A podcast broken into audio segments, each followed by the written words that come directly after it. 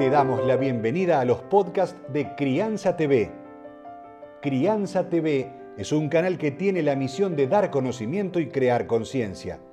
Un medio en el cual encontrarás a especialistas y profesionales que hablan de temas desde el embarazo, parto y lactancia, como de la crianza en todas sus etapas, así como también de educación, tecnología, estética, alimentación, medio ambiente y valores. Te invitamos a conocer nuestra web www.crianza.tv. Seguinos en todas las redes y canal de YouTube. Somos Crianza TV. Sos papá y estás muy preocupado si podés tocarle o no la cabecita, puntualmente la fontanela.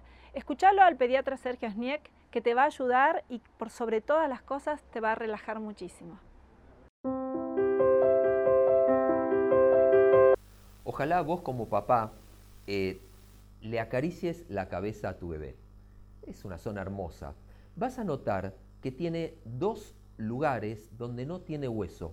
Uno es acá adelante, como una ventanita o fontanela, y otra atrás.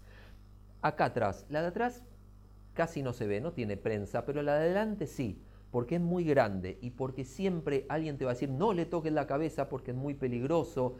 No es peligroso, se puede tocar la cabeza.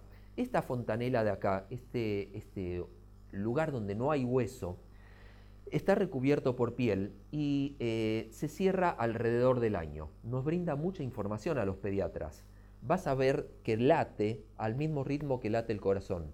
Inclusive algunos bebés tienen cosquillas cuando uno le toca la fontanela. ¿Por qué se dice que no hay que tocar la cabeza? Porque es muy frágil, porque los huesos todavía no están soldados. Pero imagínate lo siguiente.